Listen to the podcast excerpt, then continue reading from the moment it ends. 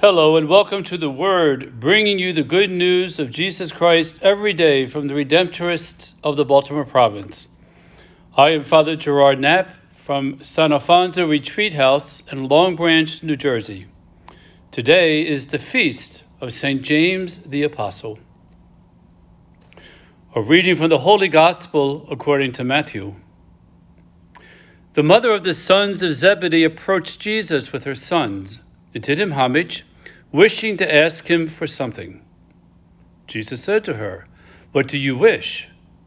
She answered him, Command that these two sons of mine sit, one at your right and the other at your left, in your kingdom. Jesus said in reply, You do not know what you are asking. Can you drink the chalice that I am going to drink? They said to him, We can. Jesus replied, my chalice you will indeed drink, but to sit on my right and at my left, this is not mine to give, but is for those for whom it has been prepared by my Father. When the ten heard this, they became indignant at the two brothers. But Jesus summoned them and said, You know that the rulers of the Gentiles lord it over them and the great ones make their authority over them felt. But it shall not be so among you. Rather, whoever wishes to be great among you shall be your servant. Whoever wishes to be first among you shall be your slave. Just so, the Son of Man did not come to be served, but to serve and to give his life as a ransom for many. The Gospel of the Lord.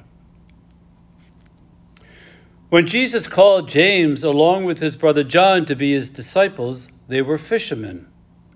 Matthew tells us that they were in a boat with their father Zebedee, mending their nets.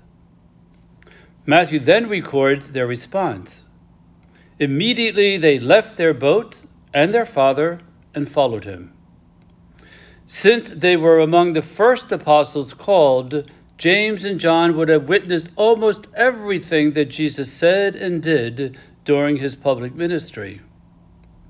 The Gospels also tell us that Peter, James, and John formed a kind of an inner circle with Jesus, and as such, witnessed events that the other apostles may not have.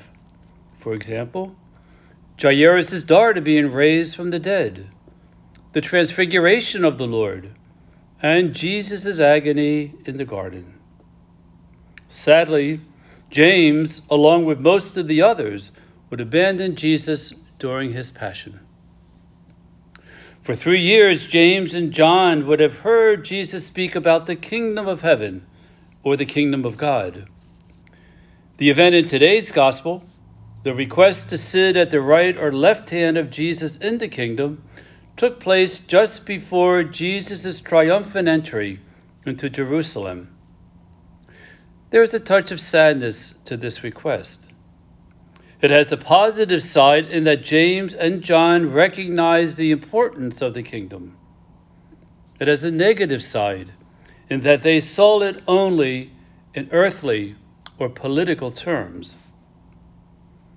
As he did in so many other instances, Jesus had to explain to James and John, maybe for the upteenth time, that the kingdom is not of this world and that it would be fully realized only in the world to come.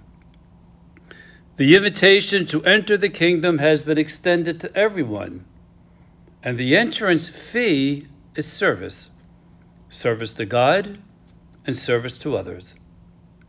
In imitation of Jesus, who did not come to be served, but to serve and to give his life as a ransom for many, James would follow in his master's footsteps of service.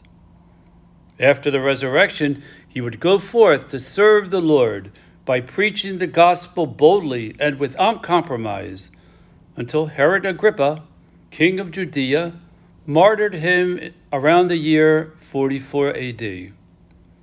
Many scholars believe that James was the first apostle to die for the faith. Like James, we have been called to be disciples of Jesus Christ. we also have received an invitation to the kingdom of God whose entrance fee is service. Let us ask St. James the Apostle to pray with us and to pray for us, that we may have the strength and the courage to witness to the gospel by serving God and serving others at all times, especially in the face of rejection, hardship, and even persecution.